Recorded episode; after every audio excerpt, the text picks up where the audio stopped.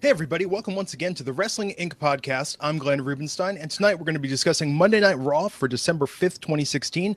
With us, as always, we've got Wrestling Inc.'s own Raj Giri and Mr. Matt Morgan back on the podcast tonight. How's it going, Matt? Doing good, guys. Uh, sorry we missed you last night. Watched pay per view for no reason.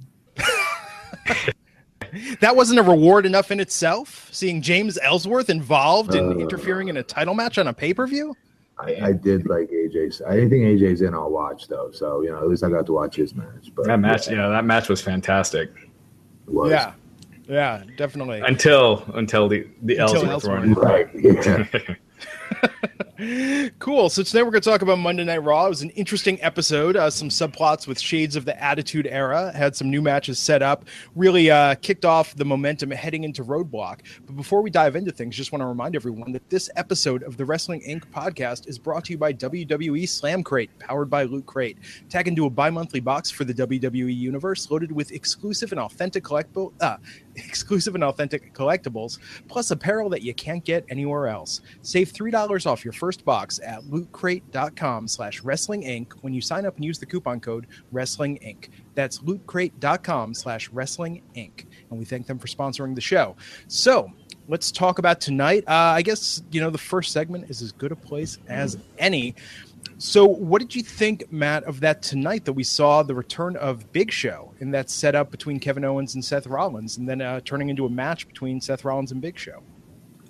Um, Big Show's just you know what he's there for. You know, uh, use as a stepping stone for other um, guys, uh, other storylines to advance. Exactly what it needs to be used for at this point.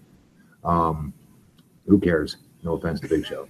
He, Um, he he looked in great shape though. Yeah, He always looks in great shape when he comes back because his fat ass works out finally um, when he when he's home.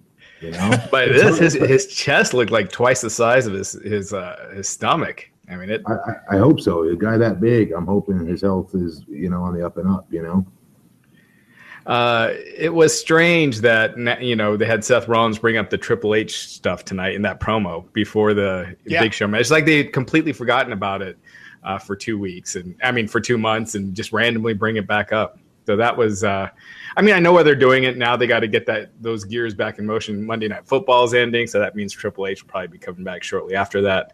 Uh, Monday Night Football ends at the end of this month. Um, I, I did want to mention. Did you guys hear that? I- think they've done this for SmackDown before, but that little recap they had at the beginning of the show. the the the soap opera esque previously on Monday Night. Yeah, what the hell was that? I mean, I that that voiceover was just awful. It sounded. It, I mean, it sounded like it would be a, for a soap opera. I guess They've done a couple of them in, in recent months, but it's sporadic. Yeah, it's cheesy as hell.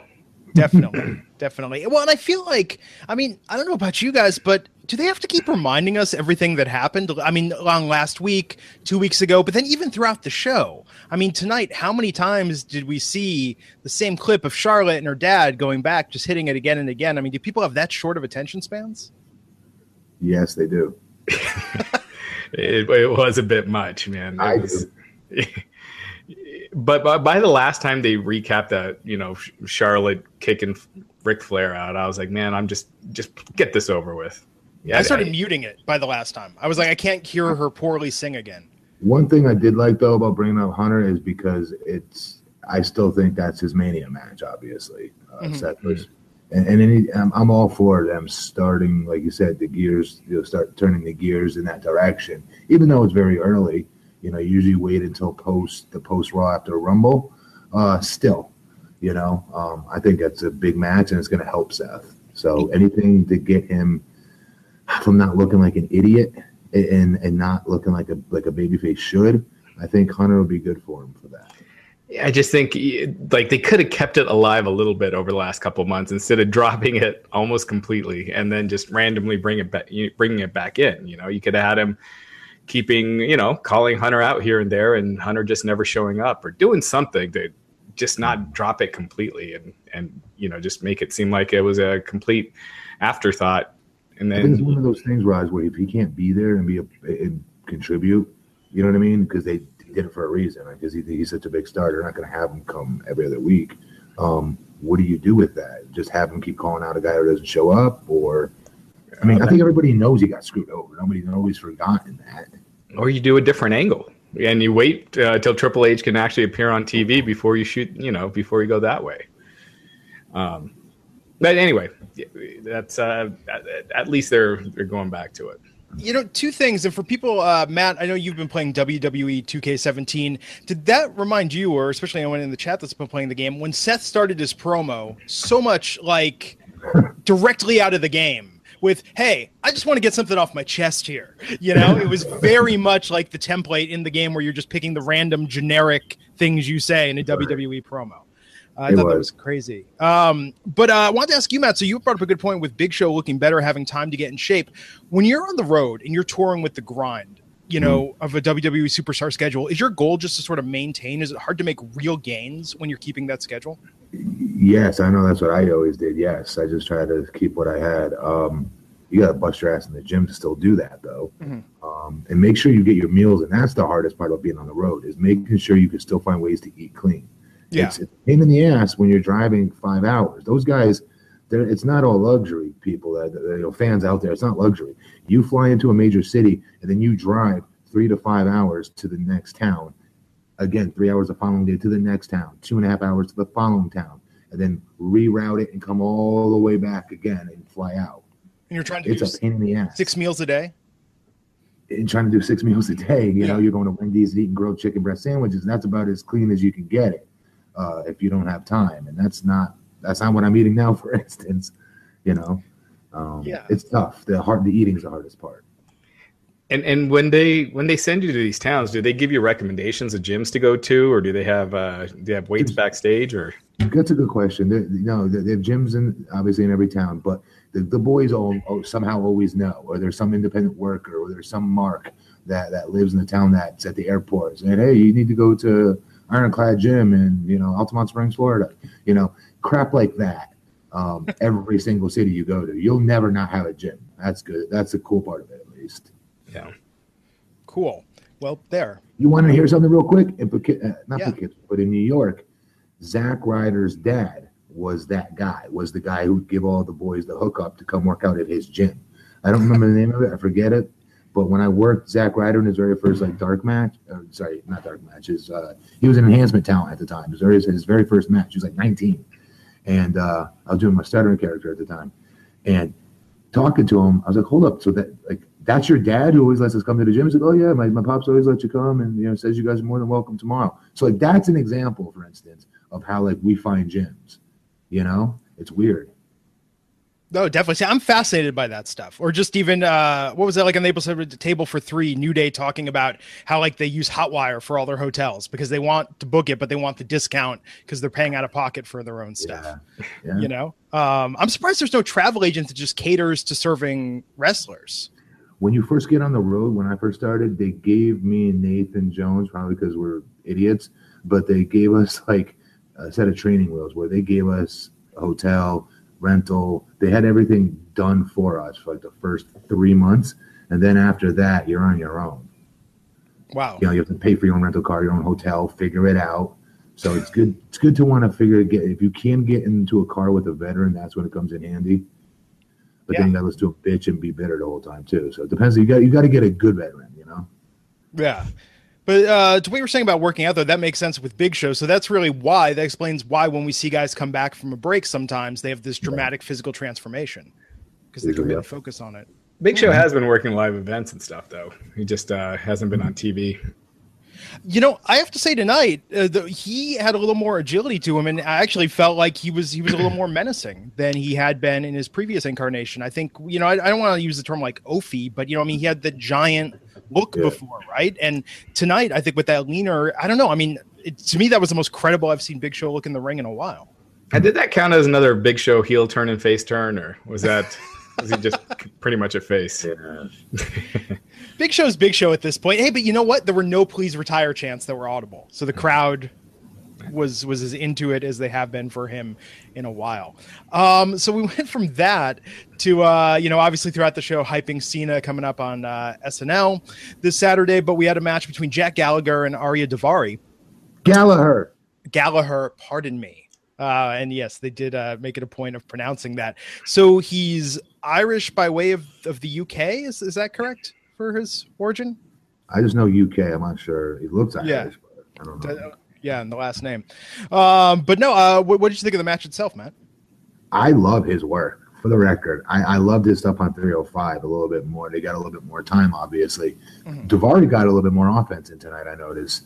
Um, but Gallagher, his stuff is so original. Like not, not the stuff he did tonight again, but as, as a in general, his his his his moves, his his move set, if you will, is so original. And everything he does, talking smack to the guy, acting like you know, flipping his hair while he's got a guy in a freaking wrist lock, and I think it's entertaining. I, I do.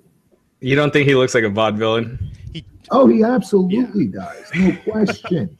uh, it- it- you know, it- dare I say, paler, and he's got at least he's got cooler, somewhat cooler trunks. I wouldn't call him cooler, but somewhat better wrestling gear. He's in better shape. Um, but I don't know. There's something different, much different about him than the vaudevillains. Once the bell rings, that headbutt, he's vicious as hell. You know, it just the way he works when that bell sounds, he is vicious, and I like it. Yeah, I just don't. I, I agree, and I, I I was a big fan of his uh, on the cruiserweight classic, but there's just something with this cruiserweight division on Raw that just is not clicking. And you know, again, the crowd was quiet during this match. Um, it, it just seems like people, as soon as those purple ropes come out, now they they like know not to care, and I just feel like it it just dies, you know, right off the bat. There's there's no heat in any of these matches, and just seems like everyone's waiting for for the next thing. let me say just for the record something i've always said and people probably will get on me online because i'm a big guy and that's why i'm saying this no everyone who knows me knows i'm a fan of cruiserweights i'm a fan of guys that could do shit that i could never do okay with that said this goes to show you when fans general fans that come to a monday night raw smackdown taping and they see these cruiserweights that they don't know for the first time they're not blown away by them because of one reason it's the look test not a single one of them passed the look test. None of them look like a star. None of them looks like somebody that shouldn't be pumping my gas or changing my oil, or cutting my grass, or doing my pool. Um, seriously, they don't look any different physically than the fans.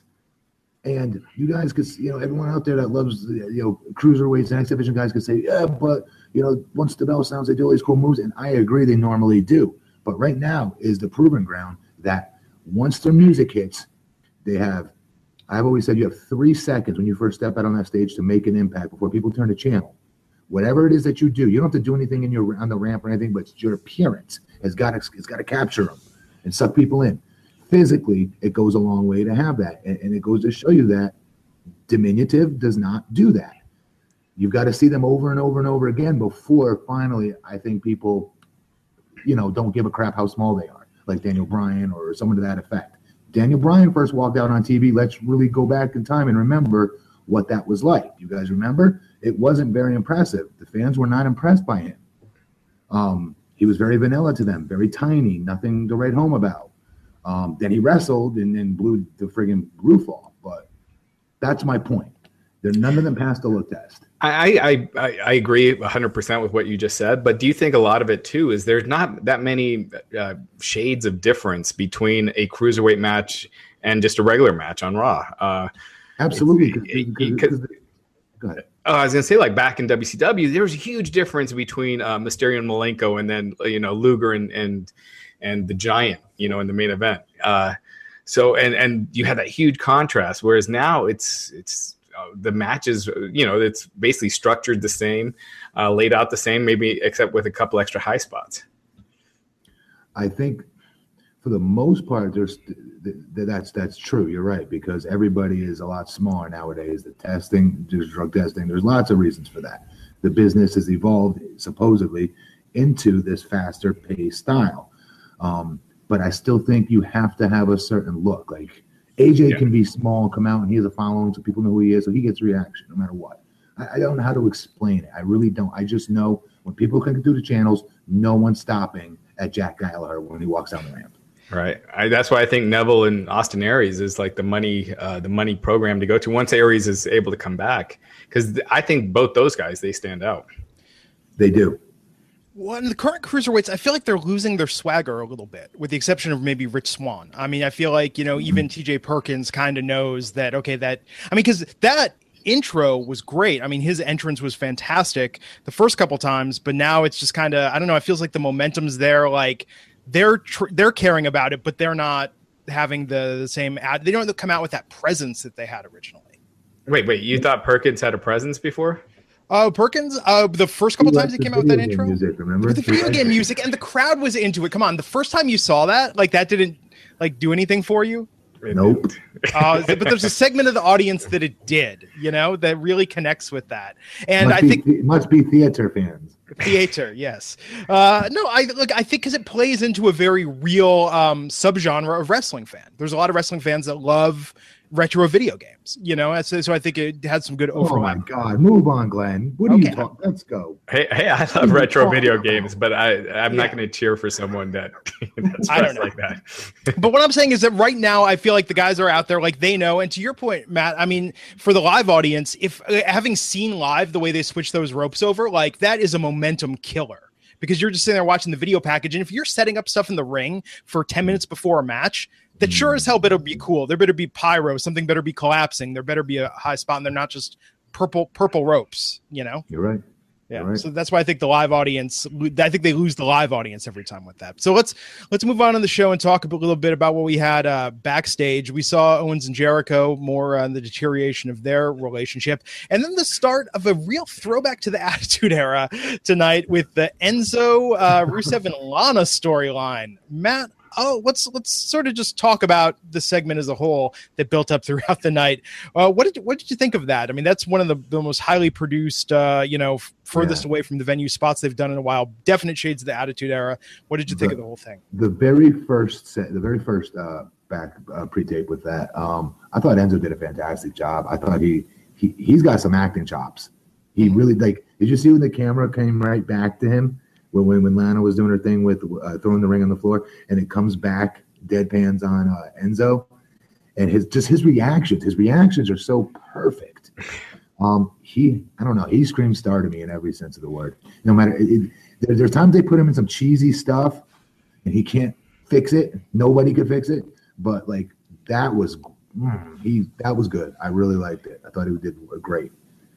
Yeah, at first I was worried that they were doing another Lana and Rusev breakup angle. Uh, you know, with the first segment. After all, after that, it was clear that Yeah. uh, what was going to happen. But uh, you know, at first it looked like they might be doing another breakup or just teasing it. You know, like they you know did with Charlotte and Dana Brooke forever. And then by the end, you you could Enzo looked like kind of an idiot when you when you saw it coming and and, and he wasn't. But I, I agree. I thought this was this was in many ways uh, outside of um, outside of Jericho versus Roman Reigns. I thought this was the best thing on the show. The, It, it was. I mean, are we allowed to talk about like the the, the whole part of like? Yeah, The only thing I didn't talk like is Cass on his cell phone, asking for a cell phone in the middle of the arena. Like that. That is a little far fetched, you know. Um, who who memorizes phone numbers nowadays? I would be screwed. I would be so screwed. Yeah.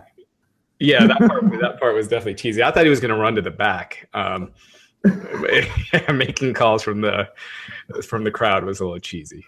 But uh, man, Lana, uh, yeah, Jesus, Yeah. Smoking, dude. that was insane. It was, uh, yeah, that was something definitely uh, from uh, from another era that you don't you don't really see today. But man, uh, yeah, I mean, again, uh, they just keep you know kicking the crap out of Enzo every week. I don't know if this is leading to big Cass at Roadblock or or further down, uh, but that's clear. That's the way they're going.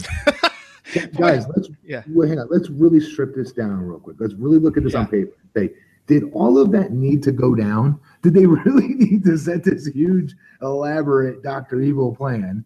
Okay, to lure little ass Enzo and beat him up again for the 55th time in a row. I don't want to look at it like that because I was highly entertained by it, though. You know, My I thing, want crap on it. I wish they'd go a little slower with some of these storylines. I felt like this was something they could have Yeah. dragged out over a few weeks. Like Oh, she yeah. invites him next week, and then you Yeah. know, so you, you just kind of, even if you know where it's headed, at least it keeps you tuning in. Yeah, But Um, you I know, love Ric within Flair- the same episode, you know, they she broke up with Rusev, and and invited him to the hotel and went to the hotel and he met her, you know, all within a couple of hours. So slow yeah. down a little. but I, I, thought Ric Flair and Enzo was great. I thought that was uh, my favorite segment of the whole thing. Just seeing the two of them playing playing off of each other, and Enzo couldn't do the woo correctly, which was yeah, yeah, that threw really humorous to me. Uh, but no, I love that over the development. I agree. It should have been gone on longer. The part that uh, in terms of the storyline, but yeah, once they were actually in the hotel, that's why I was like, okay, we all know what's coming here. That's where it just went on a couple beats too long before Rusev popped out. But um, no, I agree, man. Enzo, like, what what's WWE Studios doing putting Wade Barrett in movies, you know, direct to DVD when they got talent like Enzo on their hands? Because I think, uh, yeah. you know, he he he, I think has the most legitimate potential to to break out and do something uh, out of the business, just purely acting, you know. Well, yeah, they don't want to lose him to to the movies right now. You know, you want because really, uh, he benefits them way more being yeah. on TV every week than being in one of those crappy movies. Hey, man, that one with Edge, whatever it was called, no, that no. was uh, that had a twist ending that really validated the ninety minutes I spent watching it. uh, but yeah, tonight that was cool. So, so here's the funny part, though. You mentioned Raj is this building up to Cass and Rusev at Roadblock. So here's what we will have in that match: is we will have Rusev fighting for Lana, Lana's honor and Cass fighting for Enzo's honor, uh, essentially in, in that in that showdown at Roadblock. which hey, they've done matches over sillier crap, right? It's the WWE. Um, let's talk tonight about another throwback to a more recent era, and that was uh, Sami Zayn versus Kevin Owens. I thought they were going to cool off on this for a little longer, but uh, here we came right back to it tonight. Uh, compared- I'll always take it. I don't concur yeah. with that. I'll take that every week. I know it's played out. I love those two working each other, though. I just do. I think that was put on a great match. How did you, how did you think That's it compared tonight to their previous ones? It's so hard because there's so many good matches yeah. between the two. I even go back to you know ROH. Um, oof, I don't know what I'd rank it if that's what you're asking me. I thought it was very. Enter- I liked it. I loved it. Um, I didn't see anything wrong with it. I, I mean, storyline wise, of course, we can pick it apart. But ding ding, once the bell sound wise, I loved it. Yeah, it was good. I didn't think it was one of their their better ones, but I thought if, even one of their not better ones is still really good. Uh, you know, I mean, it was complete filler in the sense that there was no storyline progression. It didn't move anything along. Uh, but if you're going to have filler, you know, I'd much rather have this uh, than uh, Mark Henry and Titus and some of the other stuff they got. What was up with that? I mean, we'll we'll get to that in a couple minutes, but that was uh, interesting to say the least. Uh, so after uh, the Kevin Owens Sami Zayn match, which Kevin Owens did win, uh, which I thought was, you know, I, I, mean, I that was kind of predictable. I think with him being the champ and all, that they needed to do that to maintain the, the pecking order. Um, so they built up. Oh, I'm sorry. It's just it's just weird that Sami Zayn's been getting killed every week by Braun Strowman, but then you know has a super competitive match with the Universal Champion. but that's I guess that's nitpicking. Yeah. Um, so they announced backstage that uh, they had Sasha Banks that she was inviting Ric Flair um, or pardon me, Charlotte has had invited Ric Flair, and then we went to a second cruiserweight match: Rich Swann versus uh, T.J. Perkins. So, what did you think of this compared to the first one, Matt? Same thing. Yeah. Um, I love Swann. I'll keep saying that. I, I, like him. I like what he brings to the to, to the table. I love his charisma. Um, but the match itself was the exact same thing. Um, I, why didn't they show that that little preview promo package with Rich Swann before he came out, you know, show it to the crowd so they could get behind the guy. You know, once he's in the ring, then they show that because I thought that that piece was fantastic and it gets you behind him. Um, but you know, Rich Swann just won the title, came out, and it was just no reaction whatsoever. And T.J. Perkins kind of the same thing. Um, but I like those. Uh, I like those little interview segments that they do. Um, but yeah, uh, the match itself, I agree, Matt. It was it was kind of the same. I know we don't want to stick on this too long, but real quick, this is why I, have said from day one it's important that the cruiserweight championship be on a heel. That's why I was all for Brian Kendrick having the title because he can go out there and no matter what, he can get booed. He can get on the mic, run his run his mouth, and get steam, a little bit of heat on him. At least people will at least somewhat boo him. Um, it's a better chance than getting people to cheer a babyface, as we've seen. Swann's got charisma coming out of his ass. I don't know what else, you know, needs to happen for, for people to kind of react to him. That piece, I could have sworn they played before. or something along those lines, telling his story about his parents dying and all this other stuff, right? Yeah. If not that, a very similar one, yes. Yeah. So I mean, I don't know what's wrong with these people. you Yeah. know, I, mean, I don't know. Yeah, uh, another thing that kind of you know back to what I was saying earlier with the the cruiserweight matches need to stick out more from the heavyweight ones. Uh, you know, I feel like they need to be more fast, more explosive to get over. And you had Rich Swann doing these like rest holds during this match. You know, this isn't uh, this isn't helping. You know, your your first match as champ, and and man, you could hear a pin drop during those. Yeah, I, I hate to say it, it does need to be blah blah blah blah blah blah. It needs. That's the only way to make it the show change. You know. Yeah, I mean, I, I I don't. I'm not in favor of all spot fest, but have it as spot fest for now until it gets over, until you start getting some characters over, and then incorporate them. Yeah.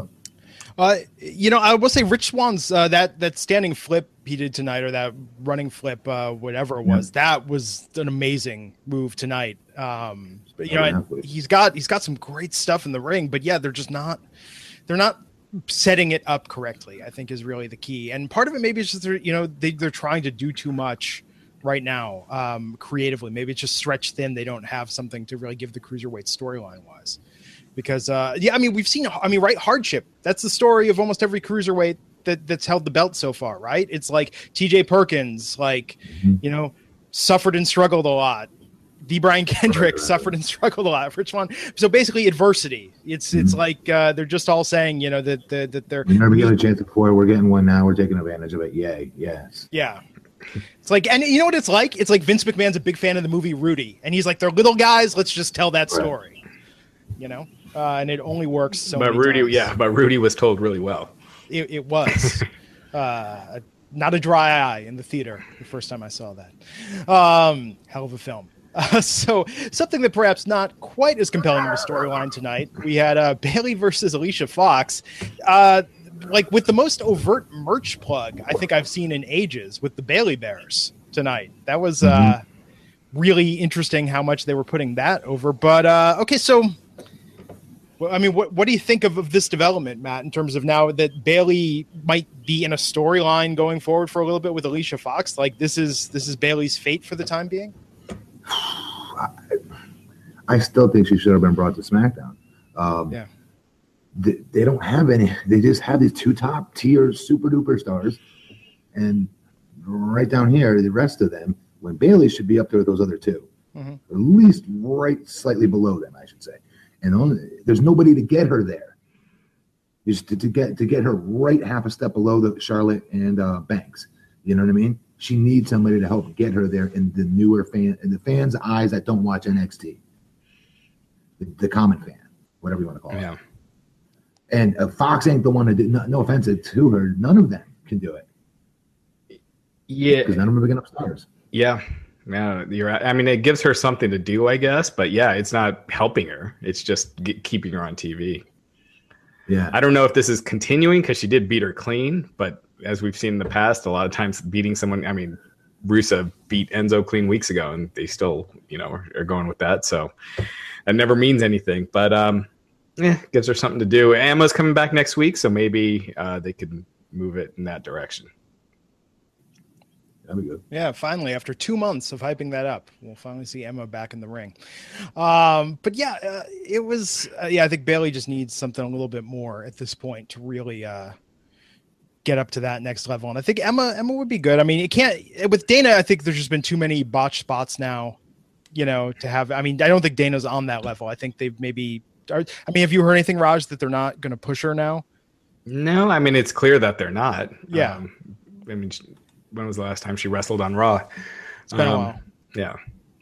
So I speaking, mean, they, they see what we all see. So Yes. So speaking of people that haven't wrestled on Raw in a while, we had Mark Henry versus Titus O'Neil. Um, Mark Henry, big pop, Texas boy, homecoming. Uh, I mean, I, I would say what you think of the match, Matt, but uh, not much match to think about. It was what it needed to be. If it was on, if it was, if that match was on TV, that was exactly what should have happened. To you know, 10 second match. So my question with Titus, I mean, is this just proof, Matt? I mean, does Vince McMahon really hold a grudge this long against somebody?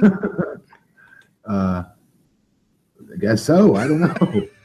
I, I really don't know. I think if he can make somebody, if you can make him money, no. Yeah. But if not, and he, I don't think Vince could be like that anymore. He's he's got to be too old to give a crap about that type of stuff. Look at Titus's year, though. You know what I mean? I mean, lost on Father's Day a match in front of his kids, lost on the 4th of July against Rusev. Um, I mean, this was all coming back from suspension. You know, uh, got into a feud with Darren Young, you know, of all people, You could be right. You know, I don't Yeah. think about it that way. Honestly, I didn't even know those things you just said. Um, I don't know. You could be right. Maybe Vince Yeah, still and- is. I know he used to be. I don't know if he still is like. And let's remember before New Day, who held the tag titles, the primetime players. So if you were to do a career How do you know retrospective of Titus O'Neil over the last year, it is a very, very, this is like the behind the music down period we're witnessing, you know, here of just sort of the descent into to complete irrelevance. Well, you know it's bad for Titus when they have him win, when they have him lose in the other guy's hometown. I mean, when do they ever let someone win at home? yeah. So, Yeah. But, Although you for know, Mark Henry, you know, yeah, and you know, I, I thought uh, it was short, so it was you know it was fine. It, it, if if they had a long longer match, even though if it went a few minutes, I think I would have had different feelings. But it, it was fine for what it was, and you know, Mark Henry, Big Show, both on the show tonight, but. Uh, Big Show says he's retiring at WrestleMania, and Mark Henry uh, had, has been talking about retirement for years, so they're not around much longer. I still think that they should be put in some sort of feud with somebody to get those guys over. And um, yeah. I don't, I don't know with Big Show if it's going to be Braun Strowman or someone like that, but Bet uh, you it is. I bet you it is actually. I, I yep. That is exactly what it is going to be. yeah. Yeah, that'd be good. Um, but per Titus, let me ask you this, Matt, because I'm not sure the answer is so obvious. So when you're on the roster and you're in the Titus O'Neil position of doing these weird little segments and just basically losing in these matches, wh- I mean, what's better? Is that more disheartening than just not being on TV and sitting backstage? Nope, I'll take being on TV, and, and I'm getting exposure one way or the other. Um, you know, sometimes they say, "Oh, there's no such thing as bad press." I would always argue, yes, there is, but when you're on TV with a character in any form or fashion, you can make of it what you want. You know what I mean? You can make changes, you can do things to improve it. It's you know what I mean. I, I think being on TV is always better than not, no matter what it is. Well, it definitely makes sense. So, speaking of people on TV tonight, I don't know if you saw how great Mick Foley and Chris Jericho are looking, but why? Why do they look so good? DDP What are they? Yeah, what are they doing? DDP Yoga, DDPY, man. DDPY has Ah. changed countless lives, and many of the past and current roster have benefited immensely from it. You've heard us talk about Jake the Snake Roberts. Oh my God, check out his documentary. DDPY saved that man's life. Scott Hall, Chris Jericho, Mick Foley. Of course, Goldust looks amazing right now. Best shape he's been in in quite some time. And so, if you've been thinking about taking control of your own health and fitness as we head into 2017, DDPY is having their biggest sale ever. Their Ho Ho Ho holiday sale, which is already underway. So for a limited time, you can get the DDPY DVDs for 25% off, plus three months of full access to the DDP Yoga Now app. Or if you're into digital only, you can just get the DDP Yoga Now app for 25% off. You can also buy a max pack or combo pack at 25% off and get a second one for 50% off. So hey, get one for yourself and get one for someone you love, someone who could stand to get on the right track and take control of their health with DDPY. If you've been on the fence about starting, this is the best time to get on board. Head on over to ddpyoga.com slash wrestling inc. Stop procrastinating and get started now with DDP Yoga. Also, want to thank our other sponsor of tonight's episode, which is Slam Crate, powered by Loot Crate. You've heard us talk about it before. Slam Crate is a bi-monthly box for the WWE universe loaded with exclusive and authentic collectibles, plus apparel that you can't get anywhere else. We're showing it off uh, in last night's podcast, the exclusive Enzo and Cass shirt that was in the first Slam Crate that went out last month.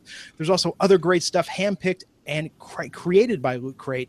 Each crate contains over $60 in value and they cost less than $30 to you. So for the cost of a shirt, basically, you're getting a shirt. Uh, in the last crate, there was New Day figurines, Sasha Banks sunglasses, Dean Ambrose belt buckle, an NXT patch, Shin- Shinsuke Nakamura poster, and my favorite thing, you actually could get your very own Mitch the Plant, Dean Ambrose's uh, uh, sidekick who met an unfortunate end many months back. You can grow your own, literally, thanks to WWE Slam Crate. So right now, if you sign up, you're going to get in for this next box, which is all about Dream and and going big with uh, believing in yourself. They they don't disclose what's coming out ahead of time. It's a mystery, but you can think with that theme. We're probably going to see some great stuff in this next Slam crate. Sign up now, and you're going to save three dollars off your first crate when you sign up at lootcrate.com/slash wrestling inc. When you sign up and use the coupon code wrestling inc. That's lootcrate.com slash wrestling inc. Get it for yourself. Get one as a gift. Get it as a gift for yourself. I'm telling you. Slam Crate, powered by Loot Crate, official WWE bi monthly box. You got to check it out. And we thank them for sponsoring the show. Raj, you were telling me last night that the stuff you got in, in the first crate just sort of disappeared. All your family wanted in on it immediately. yeah, the kids the kids took it right up. So I, I got a couple things still. I, the, they didn't take the Mitch the Plant uh, pot, but they uh, they got the New Day stuff and and Sasha Banks sunglasses. So I still got a few things.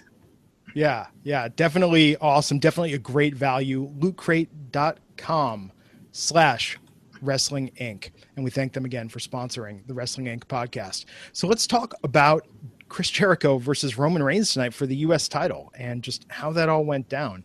Um, it seemed to me, you know, before all the distractions and hijinks there, they did one of those fake finishes again where it seemed like Jer- Jericho was going to win it, uh, which would have been shocking. But of course, uh, due to DQ and Kevin Owens being there, well, I guess not DQ, but due to distraction and Kevin Owens being there, uh, Roman ended up retaining the belt. But what did you think of the match itself, Matt, and seeing Jericho and Reigns uh, working together?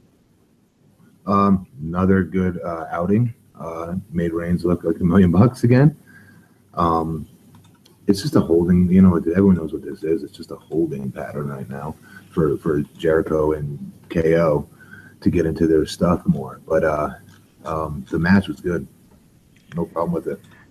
I actually thought it, it, it might have made sense to do the title change here, just because you know Reigns is in the world title picture. Um, so you kind of have the U.S. belt not doing anything, and at least if you had Jericho win it, then you can you could have Owens interfere. So it's like you know he he repays him for for last week. It's like an apology, and you got a secondary you know top tier feud with Jericho and, and Rollins for the U.S. title, and then the the world title at top.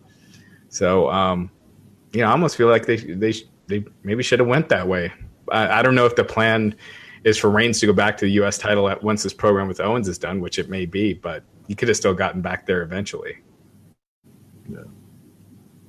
Yeah, you know what's interesting tonight? Reigns uh, had one of the better audience receptions that I've heard in some time. I mean, right? I mean, people were cheering.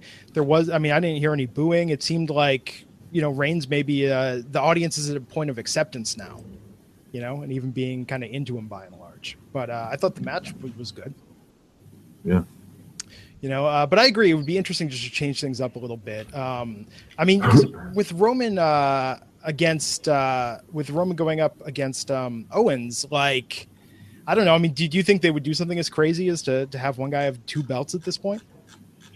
Uh, they've done it before. They had rollins yeah. Uh, they had rollins do it but um, yeah um, I, I, I wouldn't. Hey, they they might. I mean, you never know with Roman. He usually uh, he usually doesn't come up short that often. So I mean, they could have him lose by DQ and then keep it going uh, into the Rumble. But yeah, actually, that's a good question. Sort of from a backstage point of view, Matt is is politically with the other guys. Does do people get irked when one guy gets two belts because it's another opportunity that's sort of denied everyone else? Only if you're a friggin' mark. no, but I mean, come on. Does that matter? I mean, does that, I mean when you're working backstage? I mean, you want you want to be in title contention, right? I mean, that means more money, more prominence. You're out there doing more for the company, right? My my check read the same no matter what.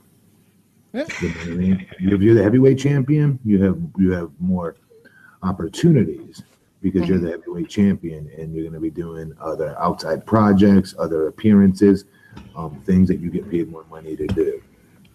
But other the IC that, title, even if you go to a kids ho- children's hospital, sick kids are like, so what? You're the intercontinental champion. well, that, you know, for kids, yeah, great. You know, that's that's yeah. awesome. But but pay wise, no, does nothing.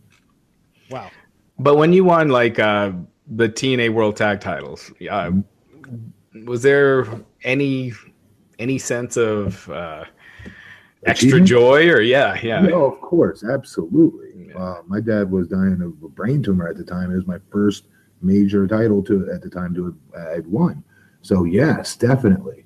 Um, and um, we put it on DVD, brought it to the hospital. Um, he had come out of his coma like a week after, and he was you know able to watch it. It was all it was a great great experience. I'll never forget. So absolutely, no, no question, the little six year old in you is is stoked. You know, you finally won some sort of title. But um, as far as the cheddar goes and pay wise, it doesn't right. mean anything. No. I mean, do you even sell more merch? I mean, is there, you know, Well, sure, fans depends who you perceive you as a better wrestler because Yeah. you're a champion. So yeah, definitely, I could see that. Don't get me wrong, but it's not like you have some sort of bonus check you win because you won the tag titles or the heavyweight championship. Mm-hmm. even.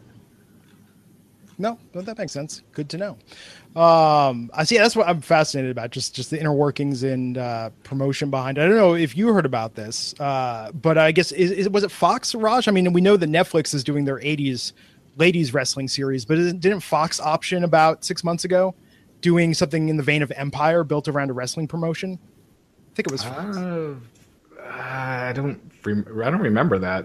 I, I just remember Glow, but Yeah, it was on Deadline. Um, they I'll, I'll find the article uh, somewhere. But yeah, but I think that's. I mean, I think it's fascinating. I think it would be fascinating to see a very good hour-long drama set behind the scenes at a wrestling promotion. No, I think a lot of people are interested in the backstage stuff, but at the same time, these shows uh, they never show like you know the, the scripted dramas never show anything close to you know Oh, what, what what backstage is like. You know, Yeah, with, they'd with all- anything, whether be it football, uh, hip hop, anything like that. You talk to real artists, and they'll they'll tell you you know that Empire is nothing like what it you know what mm-hmm. it's really like.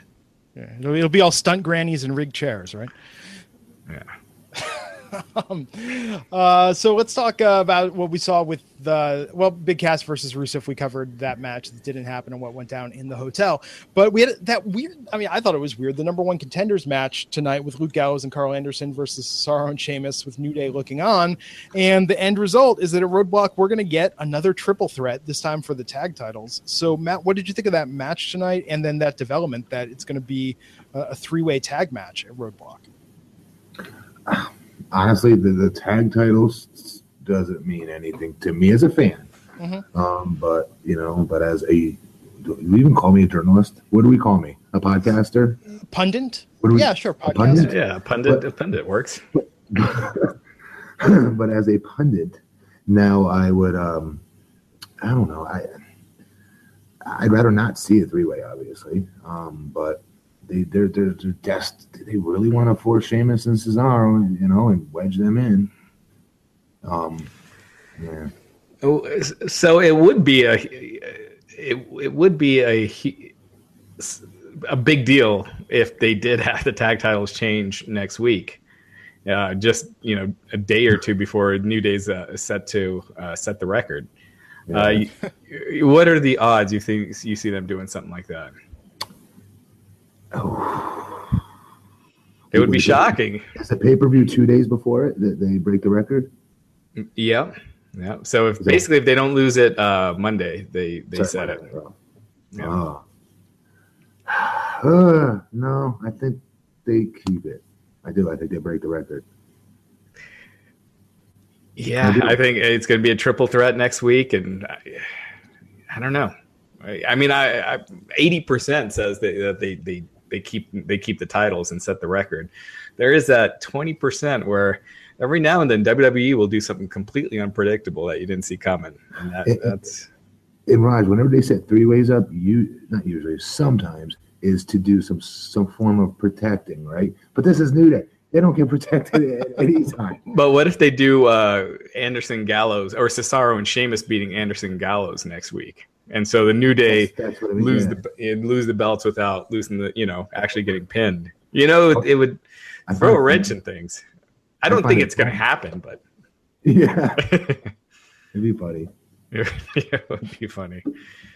Yeah, I don't I mean, know. did anybody really know demolition? I mean, did you guys? I have watched wrestling for since '06, but I, I could, t- I wouldn't have guessed demolition No. held the tag titles the longest. You know, I would have guessed, I don't know, Bulldogs or Heart Foundation or I don't know who, but definitely not. I wouldn't have thought, you know, demolition.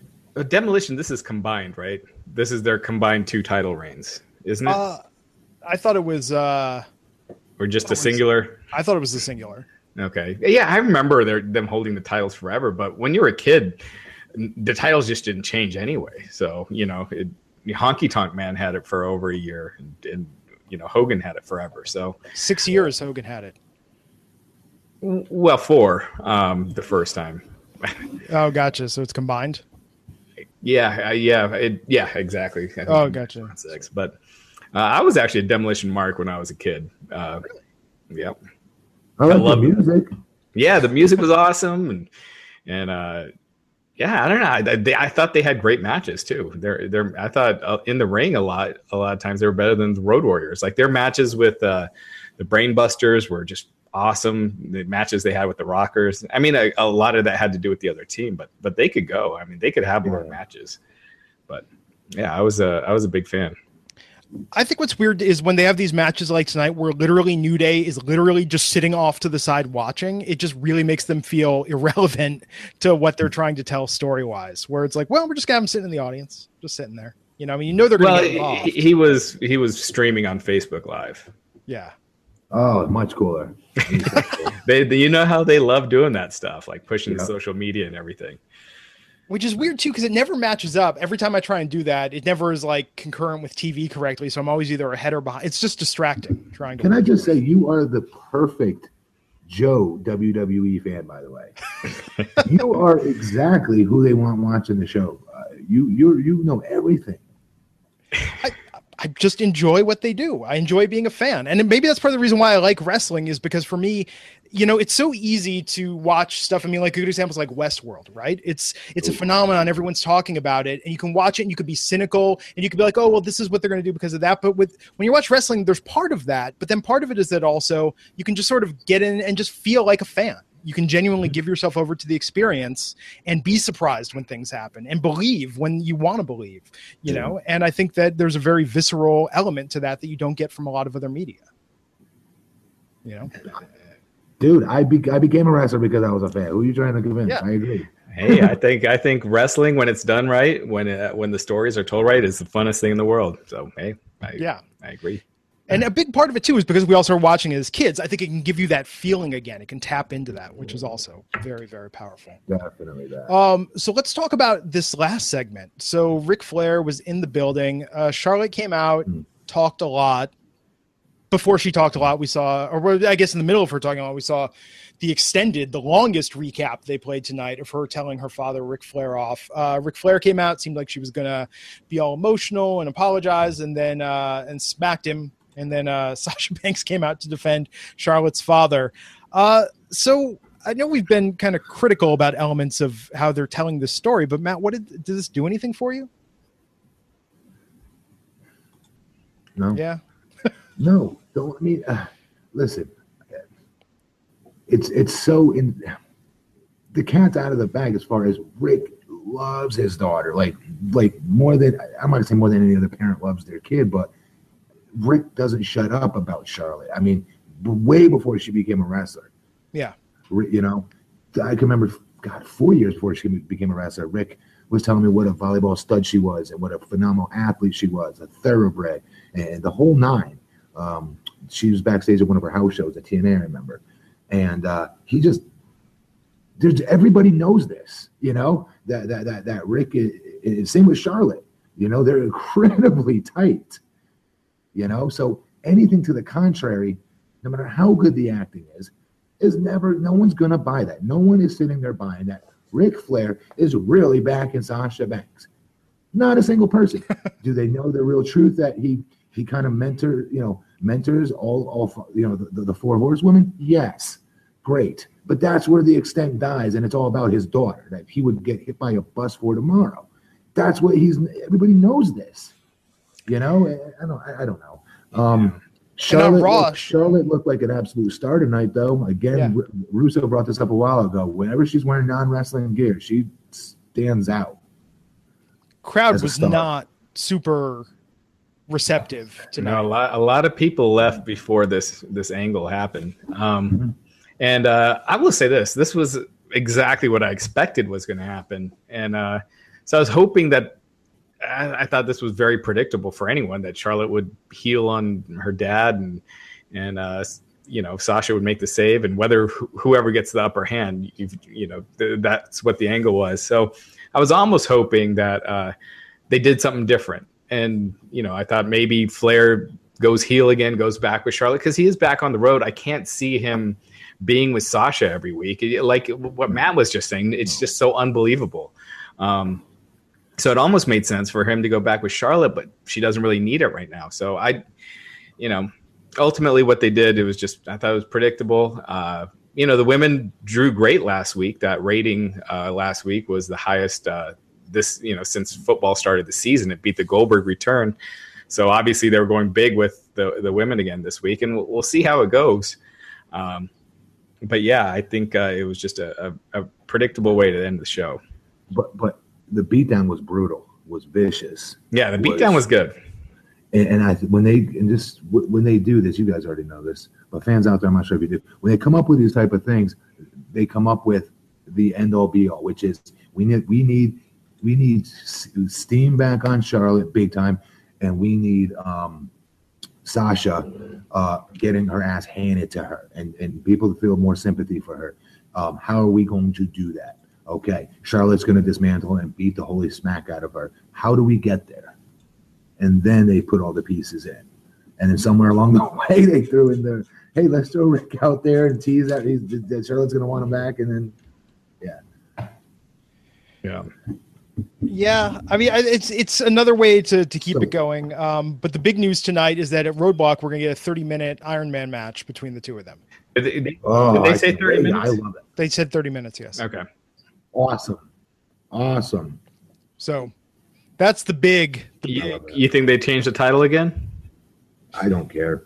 I don't care. I just, I, it is what it is with that. I know we should care more about it, guys, but they have bastardized all of their titles a zillion and one times. Um, so I just I'm at the point now, you know, 40 years old. I just want to see some good good matches, and that's how it is for me as a fan now watching it, I guess. And those two, I'm a huge fan of watching. I can watch them for hours. Cool. So, uh, final thoughts on Raw tonight, Matt, before we uh, get into some other stuff.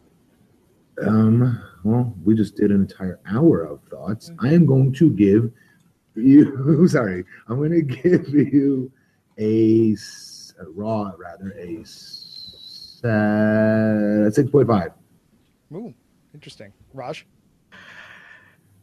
i thought it was pretty weak show for after the last few weeks i thought the last few weeks were really good i'm going to go with you know, six Wow, six. there was some good stuff, you know. Like I said, uh, Zayn and Owens and, and Jericho and uh, Reigns was good, and so was the the Lana stuff.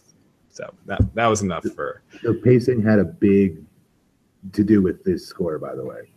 Yeah, pacing is the real downfall of Raw. Yep. I feel like if, if they put the pieces in the right order, it it works, and if it's in the wrong order, it just completely falls apart. You know, and I think tonight that was a big part of it. So no, I I, I I'll probably lean closer to Matt, probably six point five uh, for tonight. But uh, we got a lot of stuff for Roadblock, which is coming up a week from Sunday. They uh, set so we got the thirty minute match there. We've got Rollins versus Jericho. We've got uh, Owens versus Reigns. We've got uh, the triple threat for the tag titles. Uh, what I think is interesting about Roadblock, you know, is I was like, God, they just did a Roadblock less than a year ago, and I looked up and it was March when they did the first roadblock. Raj, is this the first instance of them doing the same name? Oh, that's why they're calling it End of the Line too. Oh, so it's a companion piece. Right. it's just you know, it's like in, in, your in your house, beware of dogs. So that way. Uh, yeah. but there's no yeah. theme. You know, that's what I don't. They come up with these names. Every pay per view should have a theme, or at least a theme match where something happens. I wish they'd bring back Starcade. I think that was such a cool name, you know, and uh, and a cool pay per view title that I don't think you need to have a theme for these. I think they overdo it with the themes actually. But you have so many cool WCW pay per view names that you own that you could that you could use that yeah. you just you know leave them by the wayside. Yeah, I don't know. Roadblock, I think they could come up with something for that, but uh, it'll be interesting when that happens. Someone so suggested that they just did End of the Line, and I think End of the Line almost end, sounds. End of the Line is a better name um, yeah. than Roadblock is. Uh, especially, I mean, they call it Roadblock. Yeah. Oh, right. No, what were you say, I think they're calling it. Don't they call it roadblock because we're we're one pay per view away from being on the road to WrestleMania? Oh, that's good. Um, yeah, uh, the last one was in March, right before. Yeah, we got. I think we got a few pay per views now because I think they got Elimination Chambers back, And then uh, there was one more that I think they have uh, before WrestleMania. So one's a SmackDown, one's a Raw, and then you got the Royal Rumble. hmm. So that'll be interesting with Elimination Chamber uh, coming back. Was the one question we had from last night that uh, Cody Baker in the chat brought up? Uh, we wanted to ask you, Matt, because we were talking about TLC last night and how they dropped the and stairs. But we wanted to ask about those steel stairs that you always hear people freaking out about when people are slammed into them. I mean, uh, they hurt. It hurts like a mother Fletcher. Yes. Even with the thump, even with the noise. Interesting. Hell yes. Dude, when you see Brock Lesnar pick it up once and throw it like nothing over the top rope, that's because he is a friggin' freak. Um, yeah. He's super strong. That thing is heavy, and um, I don't know, it's got to be at least 60, 70 pounds. And well, you're slammed into it, though. I mean, that it hurts like, okay. oh my God, it kills. There's nothing that feels good about that. I'm talking about when a guy shoots you off into it. And the yeah. guys taking somehow they're flipping their backs into it nowadays. I guess the guys are small enough to do that. I could never do it. But uh, I'd always take it shoulder first. I'd always be worried that, you know, I, I tear a rotator cuff or something like that doing it. But you got to tackle it as hard as you can. You've got to blast that thing to make sure it goes flying. No, John Cena takes them really good. Watch John Cena take them. Yeah. He like a form. He does like a foreign football tackle. He puts his whole everything into it and it goes flying every time. Because if you don't, that's when you can get hurt. Uh, Matt, I had a question for you. This was something we discussed last night too with AJ Styles. Were you there? You were there right when he left TNA a few years ago. Yeah. Uh, what was the? Uh, Actually, I left right before him. I take that back. I left oh. right before him. Yeah, I couldn't remember. If, yeah, I knew it was around that time. What's up, though? I was still. Uh, but the fact that they wouldn't st- sign Styles then was the feeling in the locker room, basically like, okay, they're not going to sign any TNA guys at all. You know, like that's feeling, there was a feeling that there was no that, that there was no loyal. A lot of the TNA originals didn't feel there was that loyalty being paid back to them that they were giving to TNA. Um, you know, a lot of them could have gone to NXT earlier, um, could have gone other places in Japan, indie indie indie shows for that matter. A lot of them missed a lot of indie paydays where they're the star of the show and they get paid maybe even more money than what TNA was probably giving them at the time you know, to do TNA, TNA pay per views, to be in contract with them. Um, so they felt they were being loyal. The the the, the, the Roodes, the Storms, you know, uh, Joe, AJ, um, and Eric Young, uh, Kazarian, Daniels. Um, you know, rightfully so. They built that company from you know almost brick by brick. Right, and, but did they get? Oh, sorry. Go ahead. when you have a contract come up, you friggin' sign your top tier dog out of all those people. And when when he wasn't signed, I mean, people were a lot of people were obviously shocked and surprised, but they weren't surprised at the same time because of the they felt there wasn't as the loyalty wasn't given back when it came to finances from TNA. No, what what I meant was, were they surprised that WWE wouldn't sign AJ? Because then it's like, oh damn, oh. like that. This is pretty much it. If we don't stay with TNA, it's like the indies or ROH. I mean, all of a sudden the options must have just really seemed like it shrunk down when when WWE wouldn't take AJ back then. Well, back then, if you remember, it wasn't that they wouldn't take him. It wasn't that. It wasn't like put out there. It, it was if you just came out of TNA, you know, uh, Hunter didn't want anybody, you know, post TNA until you had that funk off of you. You know, that, that that's literally. I was told the same damn thing. Um, quite honestly and I was going to come back at the Rumble. It would have been six months. I don't know how the funk would have gotten off me that fast, but I digress. Um, anyways, it uh, it was never said like, "Hey, AJ Styles is not going to be signed by WWE," because it was it was more. He went to Japan, blew it, blew it up, and he would put it out there. If you guys remember, AJ would put it out there like, "Well, nobody's really called me from WWE yet. I don't know what I got to do to get a job," kind of a thing. Um, but eventually, time passed, and he did get signed. But to those guys, the Roodes and the Storms, I'm sure they were probably like, holy crap, like, why wouldn't they want it? You know what I mean? We built the name somewhere else. Why would you not want to bring us in? Because at the time, Hunter was just starting NXT and it made sense from his perspective. It totally did. He was building up his own brand, his own stars from the ground up still. So why would he want to take somebody from another te- another organization and kind of get credit for building them? Yeah, I, I would do the same damn thing. I'd want all the credit for building my talent, no matter who else was out there. Until the time comes when you need to restore that, replenish that talent because that talent has gone over and got on TV.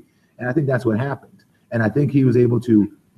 I think it worked out beautifully. He's taken Joe and all these other guys. Uh, uh, sorry, um, Owens, all these other guys, Finn Balor, and, and Reza just completely flipped their career around, a complete 180 in a, in a much larger direction. So I think he he probably learned something in that too. You know that just because somebody went out and made a name for themselves, whether it's in a bingo hole uh, or a crappy indie company or a Ring of Honor or a TNA, even for that matter, you could still come to WWE. We could still teach you the WWE brand, the WWE way, and we could fine tune some things and make you a brand new version of yourself. And that was I, I, agree with them. What do you think is going through Samoa Joe and, and, and Bobby Roode and, and you know and their minds right now when they're seeing uh, James Ellsworth wrestling in the main event SmackDown every week? what, what what what any wrestler should see that that's a short that that's a come on that's a that's a sh- very short term thing that you can't go out and buy a house with. Um, you can't pick your family up and move to Houston or Orlando or something like that because that's not a for sure thing. Yeah. I don't give a crap what his contract is. It's, it's a bottom tier contract where I guarantee you he makes a seven, uh, probably, I'm guessing 52, which is pretty damn good money for, for, for James Ellsworth. Let's be honest. I'm guessing anywhere between 50 and 75, which is being very that nice low. Really? Uh, guaranteed downside. Oh, gotcha.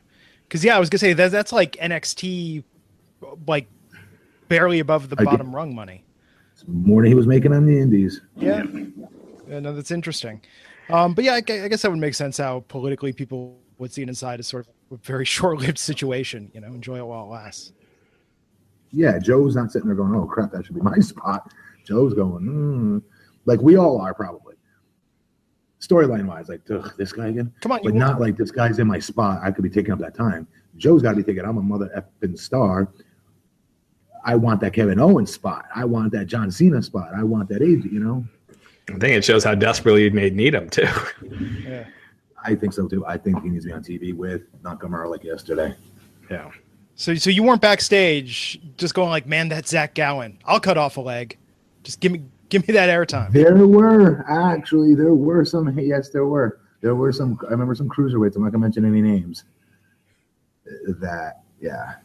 I were OVW at the time, and yeah, you're actually that was an actual real thing. Yeah. Wow, that's crazy. Um, but yeah, with Ellsworth, I'm just I'm amazed. Like, and I, it's so absurd that I'm just rolling with it at this point with how much they're they're pushing him. But he's selling merch, right? I mean, so I would love the carbon footprint him in real life. I'm sure he's a great guy, but man, yeesh. It'd be really. Ugh. Get off my TV. well, on that note, uh, anything else we need to cover, Raj? I, th- I think I think we got it all.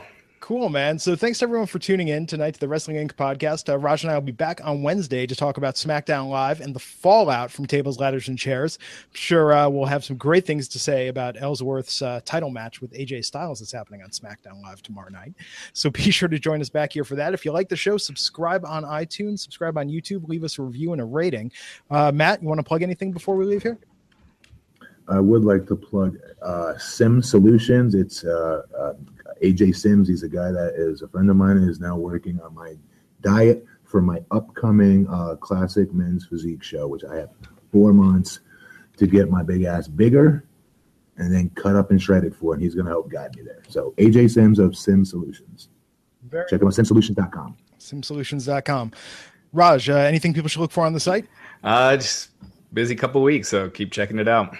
Cool, guys. And so next week for Raw is the tribute to the troops, right? Is that correct? No, no, no. That's uh, that, after.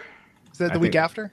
Um, no, no. I think it's airing next week, but it's not in place of Raw. Not in place of Raw. Okay, good. So that's good to know from a program point of view. And then uh, I saw tonight WWE Week is coming up on the USA Network, so that'll be interesting to see. Yeah, that's the same week. I think uh, uh, uh, we'll have the schedule up on the site, but you know, one night we got Raw, SmackDown, tribute to the troops. And the show uh, Santa's Little Helper again. Santa's Little Helper, all that stuff. Yeah. Uh, what was with Enzo Cass and Mick Foley doing the the Sing movie ad tonight? That was like a branch out. Did you guys catch that? Yes, I did. I tried to fast forward through it, but it carry those two guys anymore with stupid outside things. Do they give you extra money for that if you do? No. So you're just an indentured servant at that point, and they'll just send you to opening of a car wash. You know? Was it a USA ad? Uh, I think it was a USA ad. Yes. Oh, well, there you go. I, I yes. Good. Good Not for a them. lot. Mick Foley uh, can uh, ha- get his wife some more of those creepy porcelain dolls. She seems. Wait, to- they, they don't get paid more for doing the uh, USA Network spots. You, you mean like if they were guesting on the show? it was an No. ad for a movie. No, movie. it was an it was an ad where they were they did a specific skit. They're definitely paid something. Oh, okay, gotcha. I thought uh, I thought that's part of the. I, I think that's part of their deal with the you know like they do those for for USA. I don't think I. Okay, I might Check be out the spot. It was You- it was different. A wrestler's contract reads reads it differently. Yeah, it was a different, and this wasn't even like their Sonic commercial they did backstage. Like this was, a, they they filmed this. You know, they shot something for it. It was, Which that they don't get paid jack for. Yes. yeah. Yeah. So cool, man. We learn more all the time. Matt Morgan, you're a fantastic resource. Thanks for uh, being a part of this podcast. I feel like I learn something every week, and I know our audience does as well. So uh, thanks everyone for tuning in. And uh, until next time, I'm Glenn Rubenstein, and I'll see you back here on the Wrestling Inc. podcast. Take care.